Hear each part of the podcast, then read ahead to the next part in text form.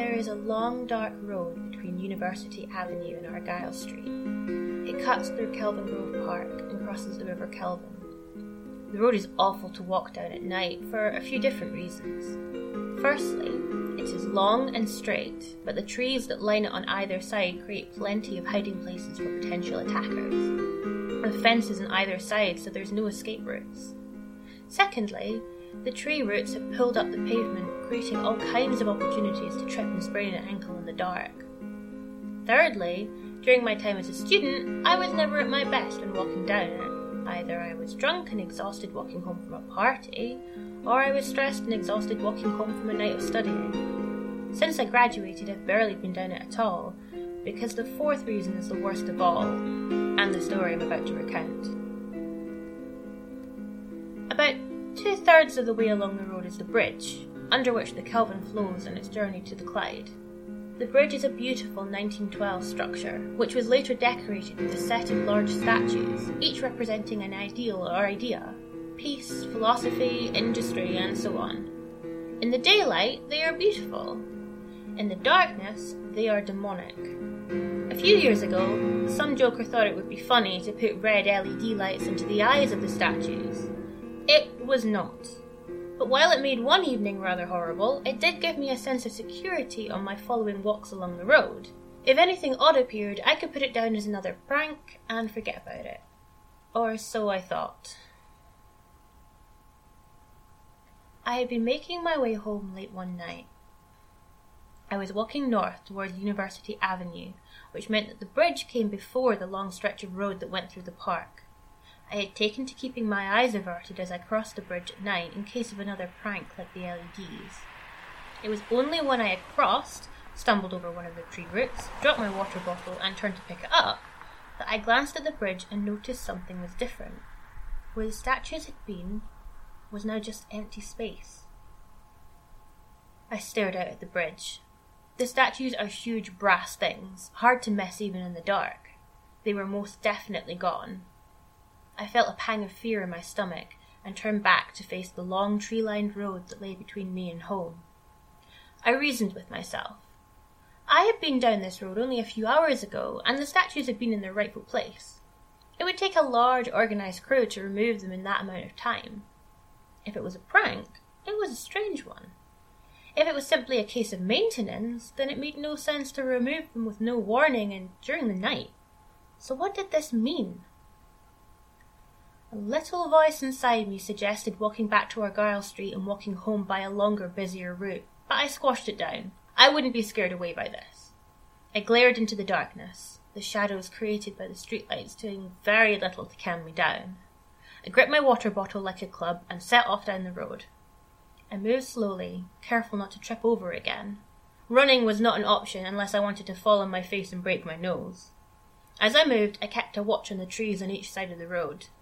The ones on my side worried me the most. They were big enough for someone to hide behind, the shadows making it all too easy to blend into the dark.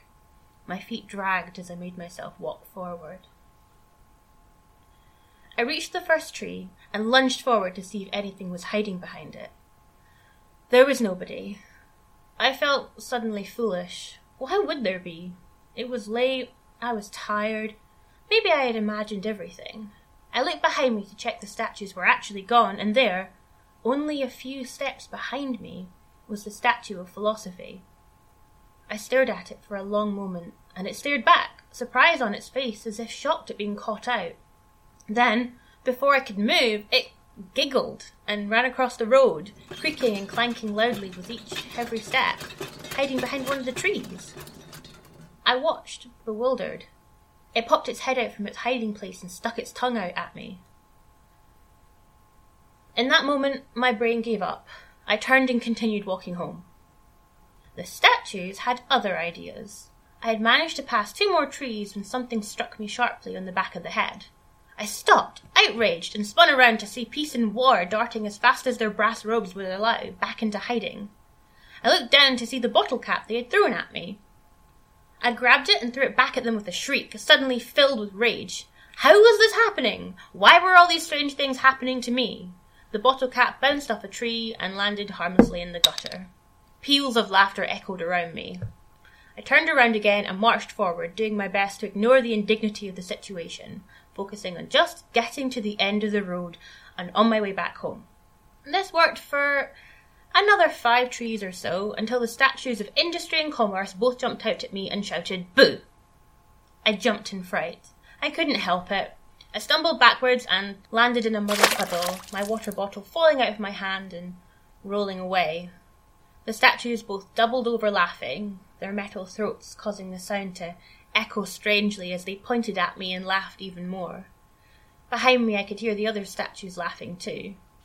I sat in my puddle, the water slowly soaking me to the skin, and pouted. There was nothing much else to do. They continued laughing, and I sighed deeply, picked myself up, dripping the muddy water onto the pavement. Well, I hope you're all proud of yourselves, I shouted, which just resulted in more jeering and laughing. I shook my fist at them and squelched off down the rest of the road, reaching University Avenue with a strong sense of relief. The rest of my walk was cold and uncomfortable, but blessedly undisturbed.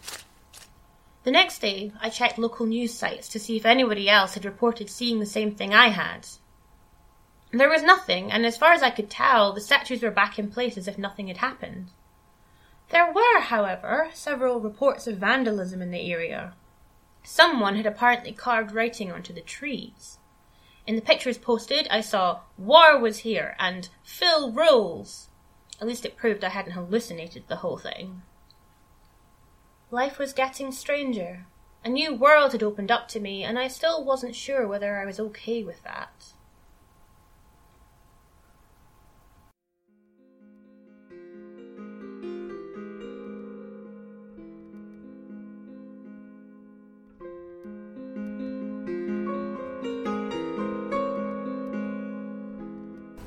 Glasgow Ghost Stories is written and produced by Libby Thomas. Narration is by Libby Thomas.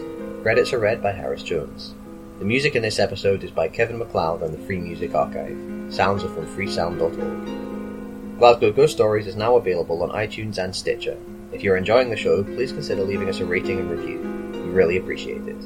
For links to Libby's other writing, as well as pictures of the statues and other ghostly sightings, check out our website at glasgowghoststories.wordpress.com. Next time you're walking home down a long dark road and you're worried about ghosts and ghouls jumping out at you, here's my advice. Take the bus.